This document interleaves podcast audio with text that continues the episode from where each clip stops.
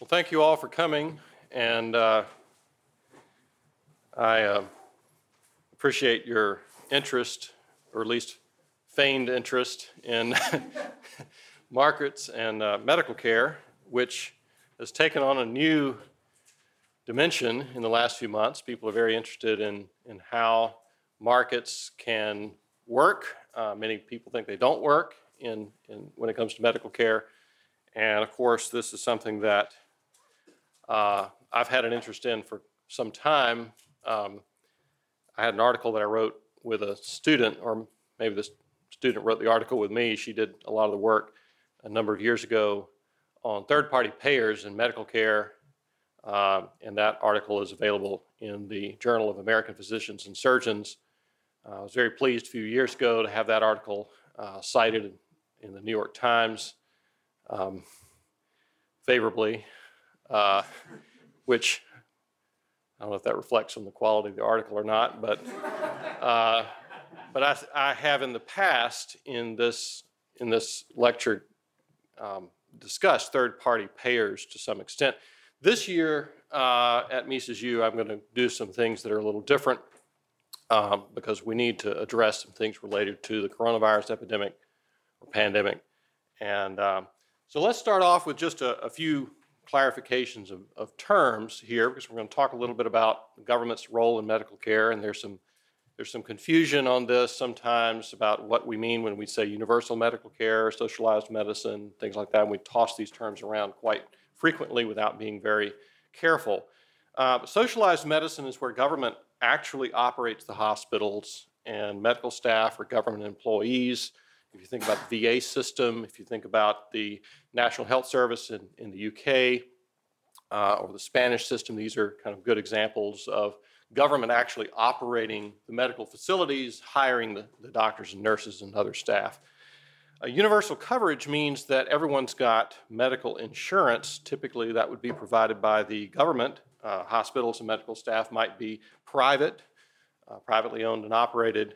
Um, the Canadian system might be a better example of something that's close to universal coverage, although even there, you can find some people in Canada that are not uh, covered. Um, uh, can universal coverage exist in a fully voluntary society? Think about whether maybe if you have a neighborhood, uh, think of that as maybe not just a small subdivision in a, a suburban community, but maybe some larger grouping where people, um, if they buy into this neighborhood, they are buying in with a package of services, which could include uh, medical insurance. There's no particular reason why that couldn't happen. I live in a typical suburban neighborhood. It's got uh, various services and facilities that it provides. There's a swimming pool and a tennis court and a little clubhouse if you want to have an event and some landscaping that is paid for with the dues that are paid annually by everyone who lives in that neighborhood. Um, you could you could do something like that in a voluntary society as well. So I don't think we need to look at universal medical care as necessarily being something that involves government, although certainly that's the association we have with that term today. A single payer system may be found with universal coverage, but universal doesn't need to be single payer.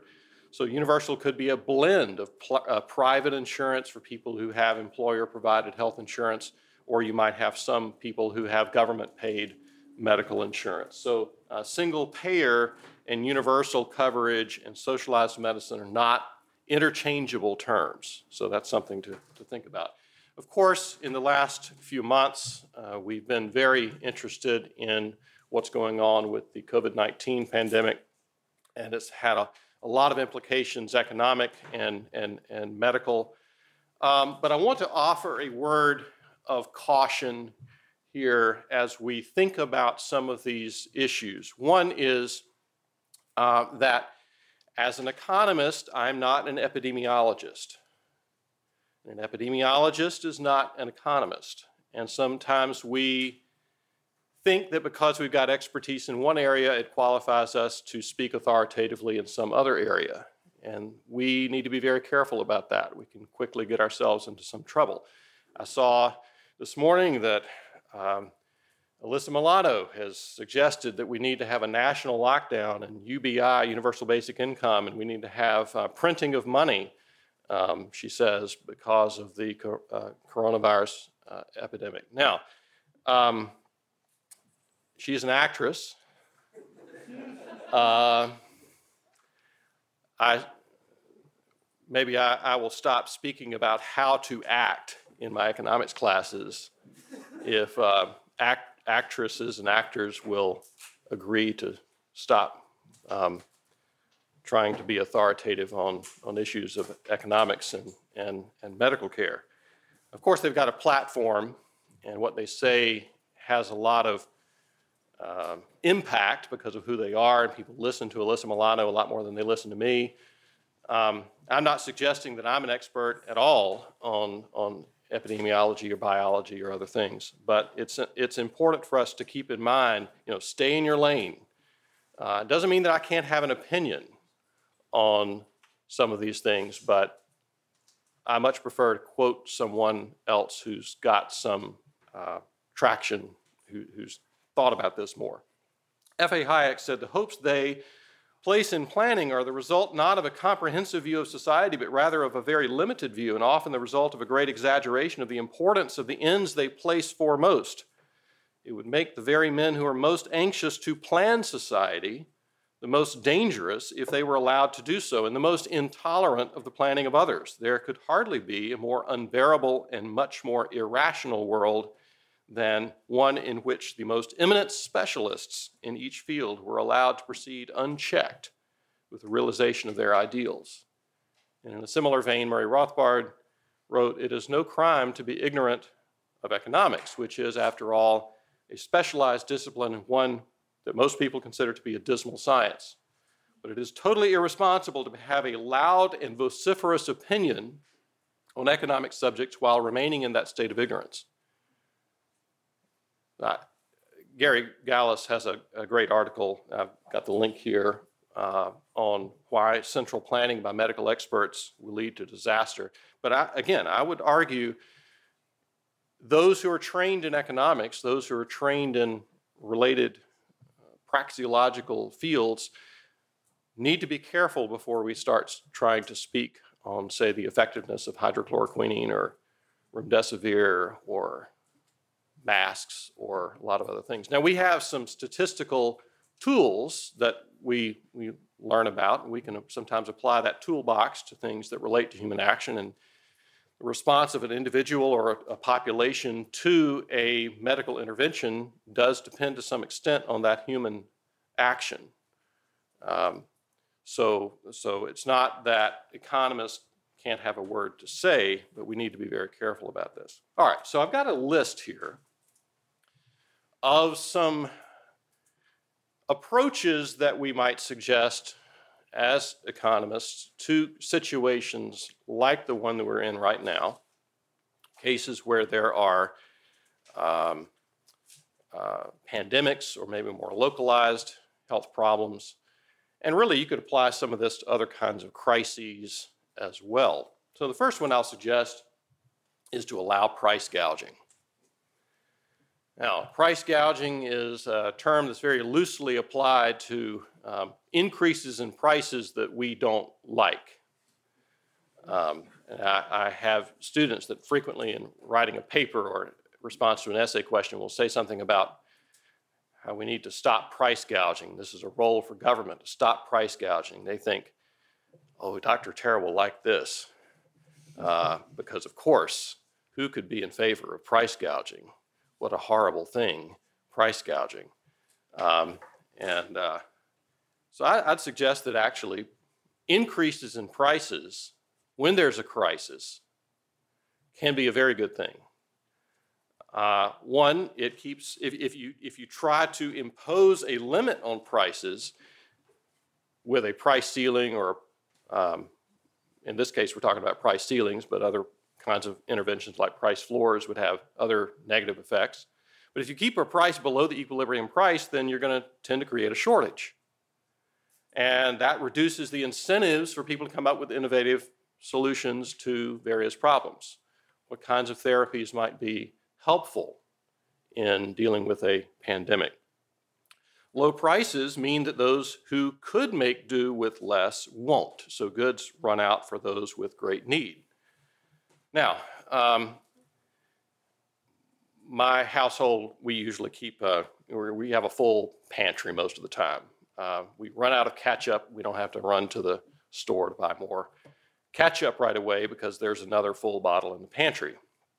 And we tended to do the same thing with a lot of things cleaning supplies, toilet paper, and a number of other uh, items that are normal household use. Now, does that mean that when I went to the store and I saw after this uh, coronavirus pandemic broke out in the United States, and I saw a package of toilet paper on the shelf, that I would refrain from buying it because I knew that I had already a package at home that would probably last me for another couple of weeks.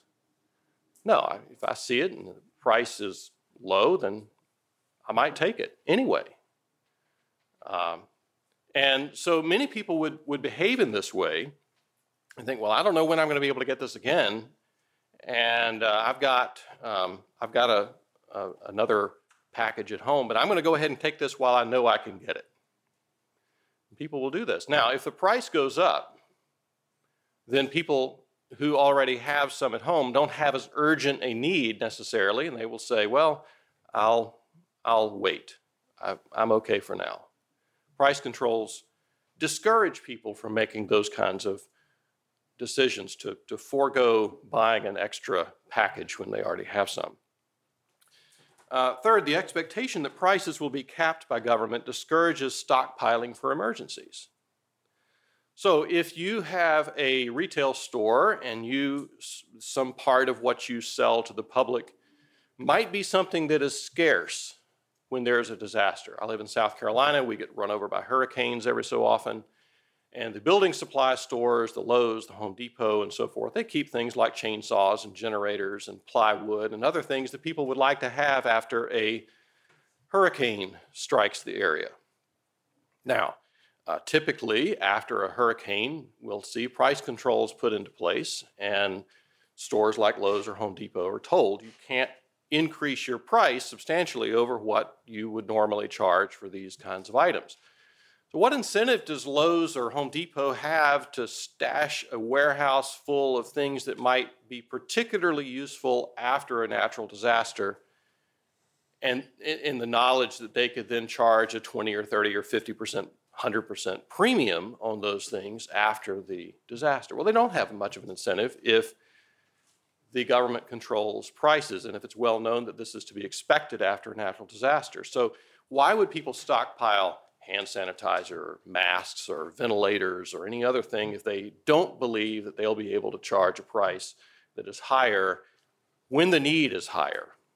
Uh, furthermore, if you have a policy of allowing prices to rise to market levels, that doesn't, that doesn't mean that you can't have charity.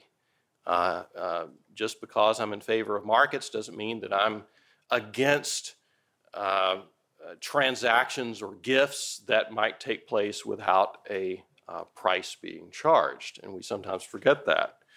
Um, I, I, like markets. I think they work pretty well. I think they have a lot of benefits, but um, you know, I give things away too without expecting things in return. You've seen, if you've taken a basic microeconomics class, this diagram supply and demand, and you see the equilibrium price there on the vertical axis, the price axis, and um, what happens when there is a crisis, when there's a, an epidemic that, that produces increased demand for certain services, doctor services, nurses services, and other hospital workers and first responders. What happens when the uh, demand for a particular kind of medication goes through the roof? What happens when ventilator demand goes up? What happens when the, at the same time, the difficulty of getting some of these things may, may, um, may increase? So it may become may become more difficult to manufacture some of these things for some of the same some of the same reasons. If you have a an epidemic, and maybe this is this has um, infected some people who work in the hospital, the supply of doctors and nurses and other workers may go down as well. So we get something like this, where we see the supply curve shifting to the left, we see the demand curve shifting to the right. The equilibrium price goes up, maybe goes up a lot. But if we have a policy that says, no, no, no, you can't raise your prices, you've got to keep the price at the same level that it was before, then you're imposing a price ceiling at the old price, which is no longer relevant here, and we get a shortage. We get a huge increase in the quantity demanded, a decrease in the quantity supplied, and people who want to need this product or service very desperately may be unable to get it at all at any price. A second suggestion for dealing with a pandemic from a market perspective is to eliminate occupational licensure. And um, occupational licensure is the practice that applies not only to medical occupations but many others, where the government says if you want to engage in this, providing the service to the public, then you have to pass a test, maybe you have to take a certain number of hours of, of education. Um, uh, you know, uh, if you were um, getting an occupational license um, in the 1950s or 60s, you might find that you had to declare yourself not a communist if you wanted to be a veterinarian or something. So there's all kinds of requirements that may not be particularly relevant to your competency. Um, we think of these things, unfortunately, as being kind of protective of the public, but what happens instead with occupational licensure is that in, it, it tends to limit competition. It tends to ossify the status quo. We pretend that this is about protecting patients, but what, what are we protecting patients from? Uh, other practitioners that might have a different idea about how to practice medicine. Um, we, we, uh, we say this is about protecting patients, but this may be more about protecting the mainstream and protecting those who are already in that profession against those who have other ideas. Under pandemic conditions, those who are skilled, but maybe they let their licensure lapse. Maybe they decided to retire. Um, they retired maybe very recently, so their skills are still, still fairly current, could be very useful, but they can't get back into providing that service uh, skilled people who are able to perform a function that is legally restricted to another group can't cross over to alleviate a labor shortage in that other group. There may be things that nurses do that, uh, or can do, that are limited to doctors. And in a crisis, of course, you'd prefer to have someone with more expertise in a certain area, but in a crisis, maybe it makes sense to have a person outside, legally outside that that the, the scope of that license to be able to step in and provide that service. Maybe they're only 80% as effective, but 80% effectiveness is better than nothing at all. Uh, not quite finished students. Maybe you're just, you know, going to graduate medical school next week or something. You're, you're uh, capable of doing a lot, but without a license, you're prohibited from engaging in that activity. I'd like to say a couple of words about licensure um, more, more generally, but um, I'll note here that even the OECD has stated that this might be a good idea. Uh, they say crisis situations like the coronavirus epidemic can provide opportunities to change the traditional roles of different healthcare providers and expand the roles of some providers like nurses and pharmacists so that they can take on some of the tasks from doctors and allow the doctors to spend their time more effectively in more complex cases. An older article that appeared in the Journal of Libertarian Studies, which, by the way, we just resurrected last year. We are, um, we, have got a, a, great series of articles coming out in the next couple of issues. Um, very healthy pipeline for that journal. And, and if you've um, got a paper that you'd like to, to have us consider, I'd welcome a submission to the, to the Journal of Libertarian Studies. But Ronald Hamowy, way back uh, in the 70s, wrote an article on the history of licensure, which I think is still very interesting and relevant for us today. And he said that, in fact, uh, the, the, uh, the 19th century situation where people could practice medicine without having a license produced some important advances in medical um, treatment. So he says anybody who was unlicensed and had the inclination to set himself up as a physician could do so, the market alone determined who would prove successful in the field and who not. Competition, oh, sorry, uh, medical schools abounded, the great bulk of which were privately owned and operated, and the prospective student could gain admission to even the best of them without great difficulty. With free entry into the profession possible and education in medical uh, medicine cheap and readily available, large numbers of men entered practice Competition resulted not only in a proliferation of medical personnel, but in the growth of heterodox theories arising in opposition to standard medical therapeutics. Now, that's a great thing if you know anything about what medical therapy was like in the early 1800s. They were bleeding people because they thought that would help people uh, get better. Uh, he mentions bloodletting, arsenic, which is a poison.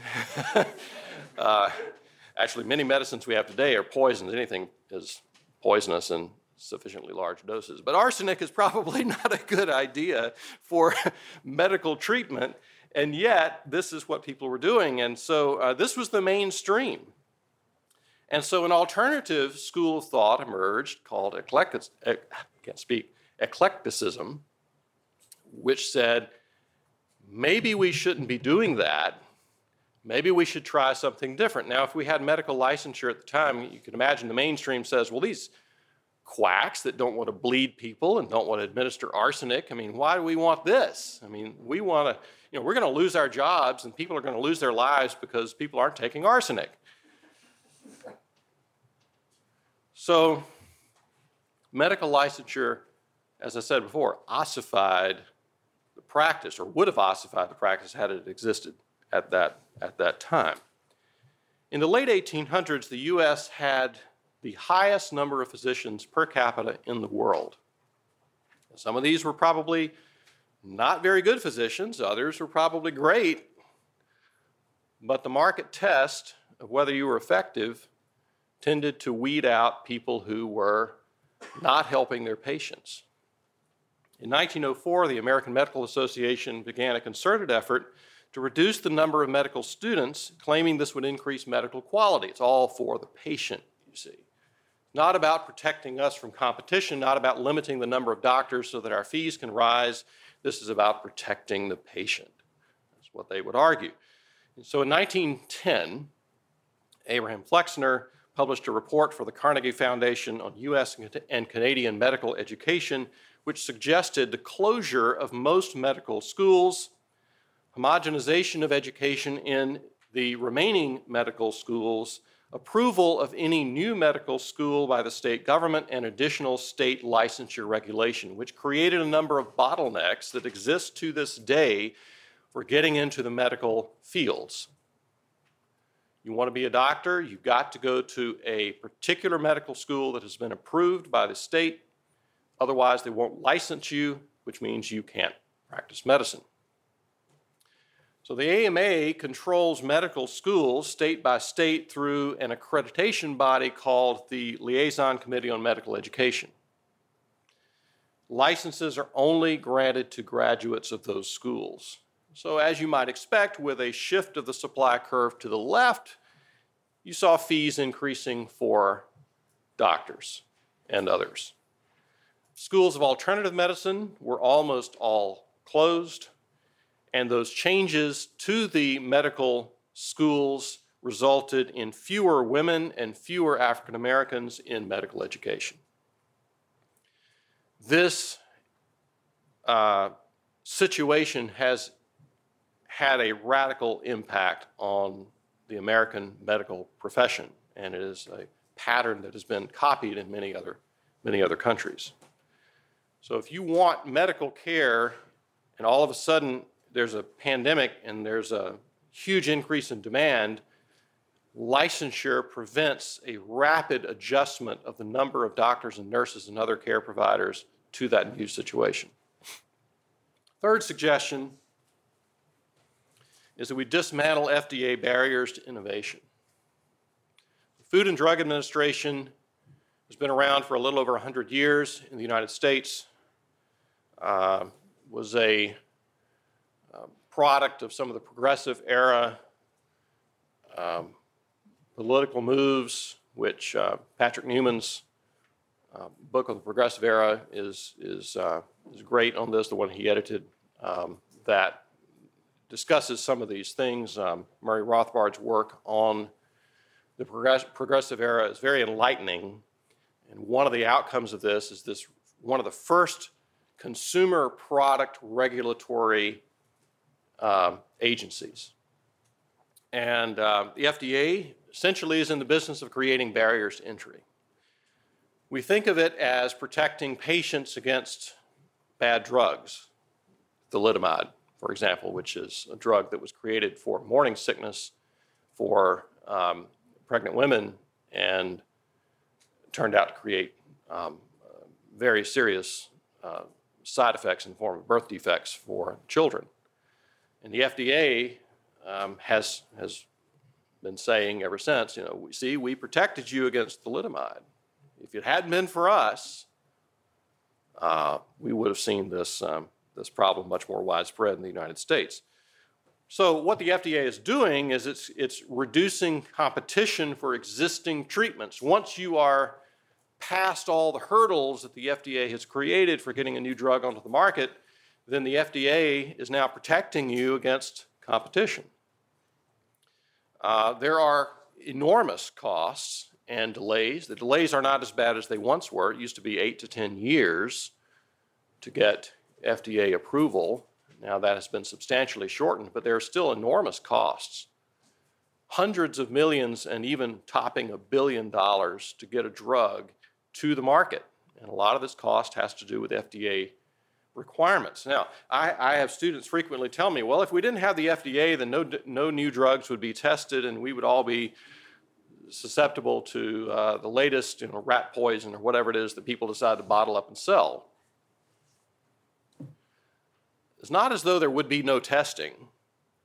Uh, drug companies tend to not want to get a reputation of administering or, or selling things that kill people. That, that, damages their stock value, even if they didn't have any other you know, moral compunction about it. They, they do care about their stock value, certainly, and, and they would not want to see um, that damaged. I mean, what happened to, you know, pick your latest um, botulism case at some fast food restaurant? what happens to their stock price when they have a handful of cases of botulism. I think this happened to Chipotle a while back and Taco Bell a while back. And what happens? Of course, their, their stock value drops, and, and it's not the State Department of Health or whoever examines uh, restaurants that's really guaranteeing your safety. They may have a certificate on the wall with a letter on it that gives you a grade, but how many of you look at that grade before you make your order?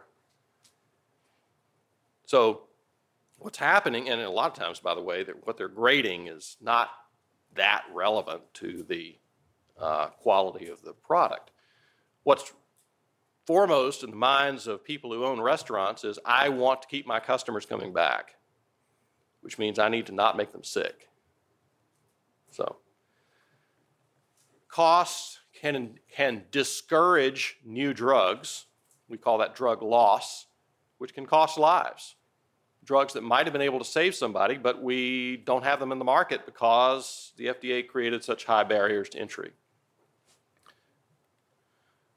Uh, drug lag is another problem where we can lose lives because people are waiting for approval. And that period of time has been extended beyond what might be optimal for admitting new drugs onto the market.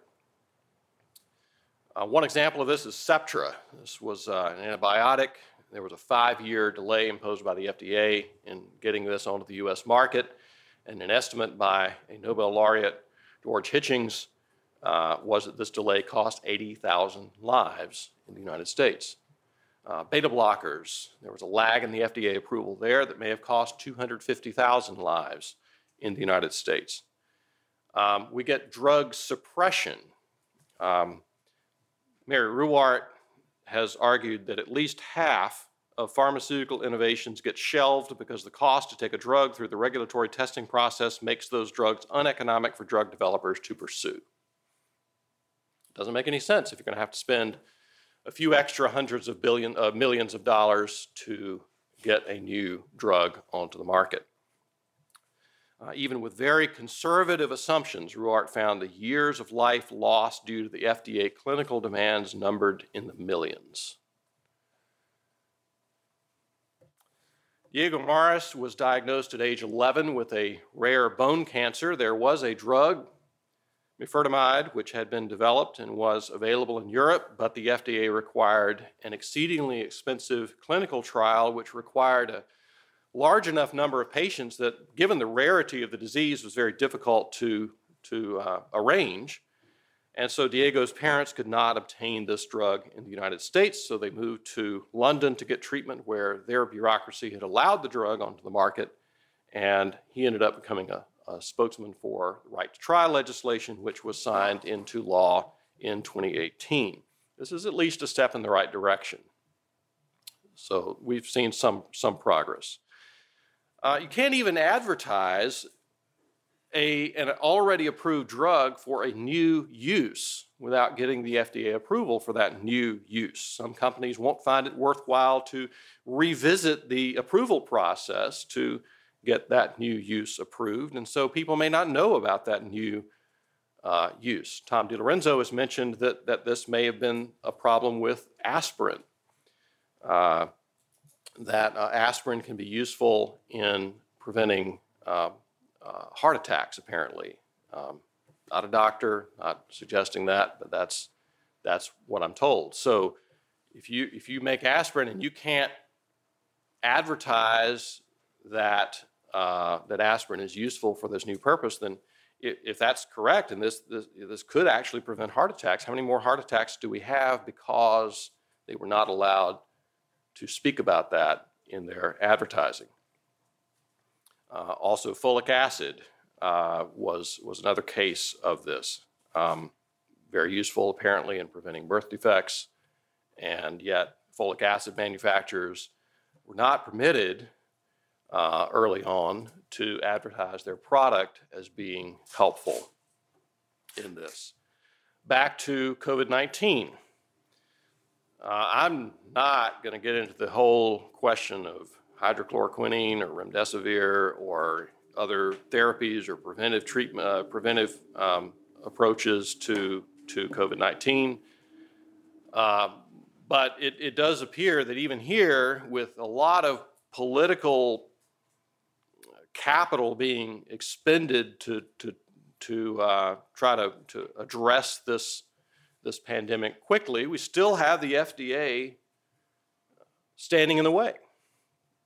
So, Charles Silver and David Hyman, in, a, in an article from April of this year, said scientists are now studying whether remdesivir might be effective in fighting SARS CoV 2, the virus that causes COVID 19. Remdesivir was developed six years ago to combat various viruses, including dengue fever, the West Nile virus, Zika, MERS, SARS, and Ebola but it was never approved for use, apparently because Gilead Sciences, the patent holder, maybe we'll talk about patents in a minute, saw too little financial gain to warrant the cost of the FDA's approval process. The result is that we are effectively starting from scratch in the search for a COVID 19 treatment. The federal government also botched the process for creating and administering coronavirus tests. Because SARS CoV 2 is a new variant, a new test was needed to track its spread. German researchers had developed one in mid January, but the CDC decided, that's the Centers for Disease Control, um, decided not to use it, instead, pressing ahead with the development of a separate test. When that test was released in late January, it proved faulty, and the FDA prevented private laboratories from developing tests of their own. The CDC also distributed its few test kits equally to labs across the country without regard to size of local populations, resulting in a dramatic shortage of valid tests in populous areas, which create, created the false impression that the number of cases in the U.S. was low. In early March, facilities in the U.S. had administered 3,099 tests. By comparison, South Korea, a much smaller country whose epidemic had started the same day as ours, had, had administered 188,000.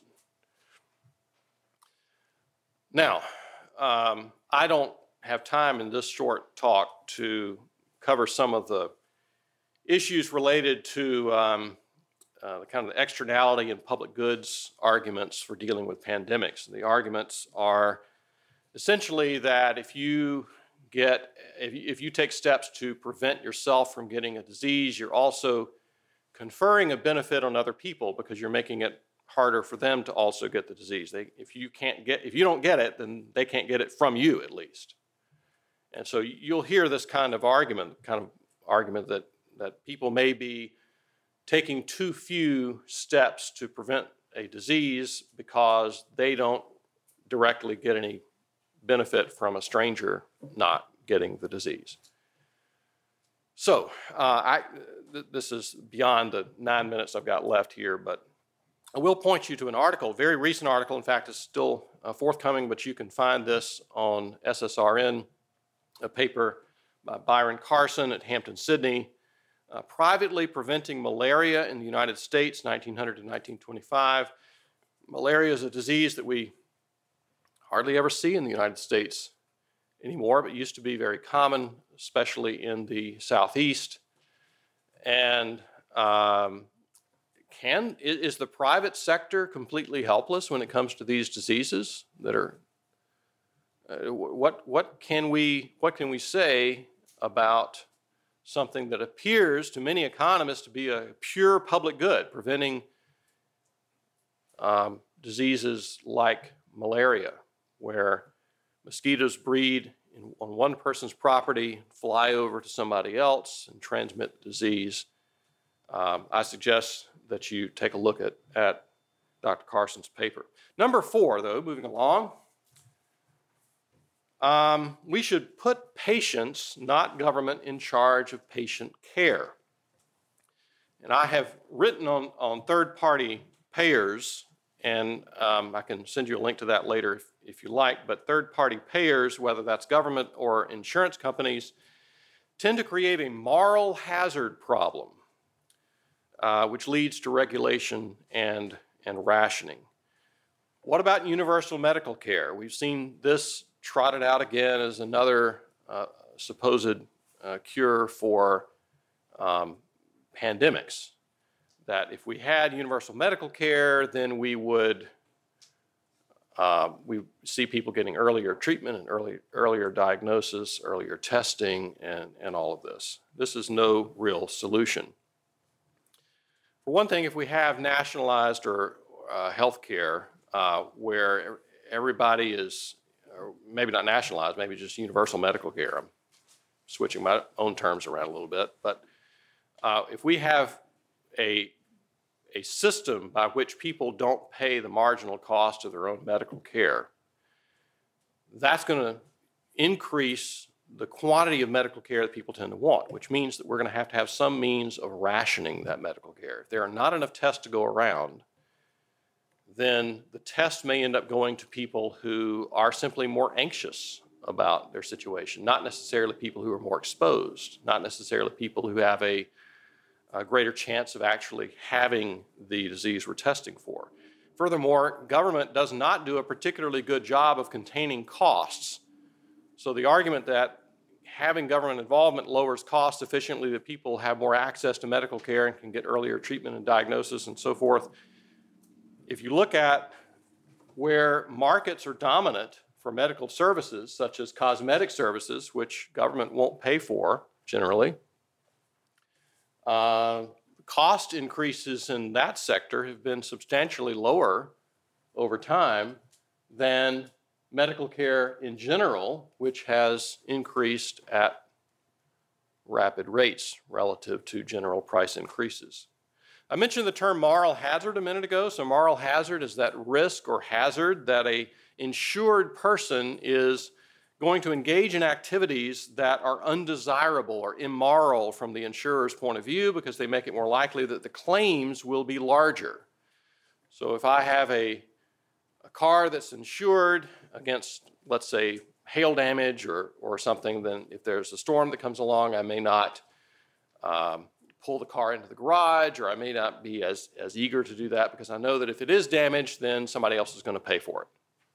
So maybe this is relevant as well to medical care. If I'm covered by medical insurance, maybe I don't take all the steps that I would otherwise take to seek out early early diagnosis or treatment because somebody else is going to pay the bill if I get sick enough to wind up in um, ne- needing much more expensive care. Um, I'm going to have to skip over some of this here on costs for the sake of time. But uh, moving along here with universal medical care, I think it's, it's important for us to think about um, these arguments because you're going to see more and more of them. The OECD, whom I quoted earlier, is actually getting something right on uh, occupational licensure, I think gets this wrong. Uh, in the same article, they say that the COVID 19 crisis demonstrates the importance of universal health coverage as a key element for the resilience of health systems. High levels of out of pocket payments may deter people from treating early or, or seeking earlier diagnosis and treatment, et cetera. So let's think about this. Don't insurance companies want to avoid really high medical expenses that might occur if the person doesn't get treated early? I mean, insurance companies, it seems, would have an incentive. And in fact, we see that even before ACA, Affordable Care Act mandates, private insurance, some of, some of the policies at least, offered first dollar coverage for preventive care services. Why? Well, I mean, they, they don't want you to get expensively sick.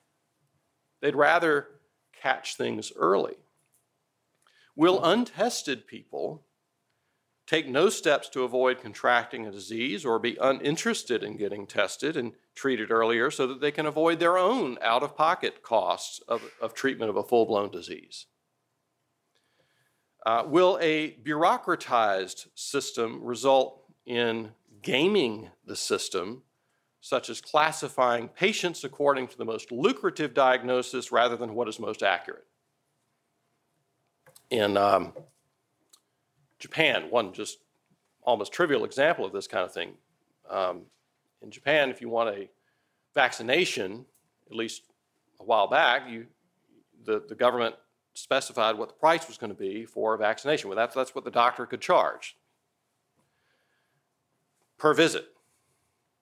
It's the per visit cost. So, what do doctors do? Well, okay, hmm, patient needs a vaccination, that's one visit, but what if I made it two visits? What if I split the vaccination up into two, two separate visits? I could charge twice as much. So that's what they did. How do we know that, that there's not going to be that kind of gaming of the system? Um, I will very briefly go with this uh, last diagram and then we'll stop. But uh, this is a not a supply and demand diagram precisely. This is a, a marginal benefit, marginal cost diagram. And you have the marginal private cost, that's the upward sloping curve, marginal private cost of getting preventive care. That's the cost to you of getting preventive care, whether that's seeking out a test or taking steps to avoid transmission or something. And the downward sloping curve there is the marginal private benefit. That's the benefit to you of getting preventive care. What happens if there's an extra benefit? When you get preventive care, you're helping somebody else who's not going to get the disease from you. So we get an additional benefit. We stack onto the private benefit. We call that maybe this marginal social benefit. That's an external benefit. It, it doesn't accrue to you, it accrues to somebody else. And this creates, as, as traditional microeconomics would, would call this, a dead weight loss. That's that gray triangle where there are gains that are not being realized because the cost of the private individual is higher than the benefit to the private individual. So then, what about government stepping in here and subsidizing the preventive care or providing the preventive care? That's kind of the the policy suggestion that a lot of people would come into from, from looking at this.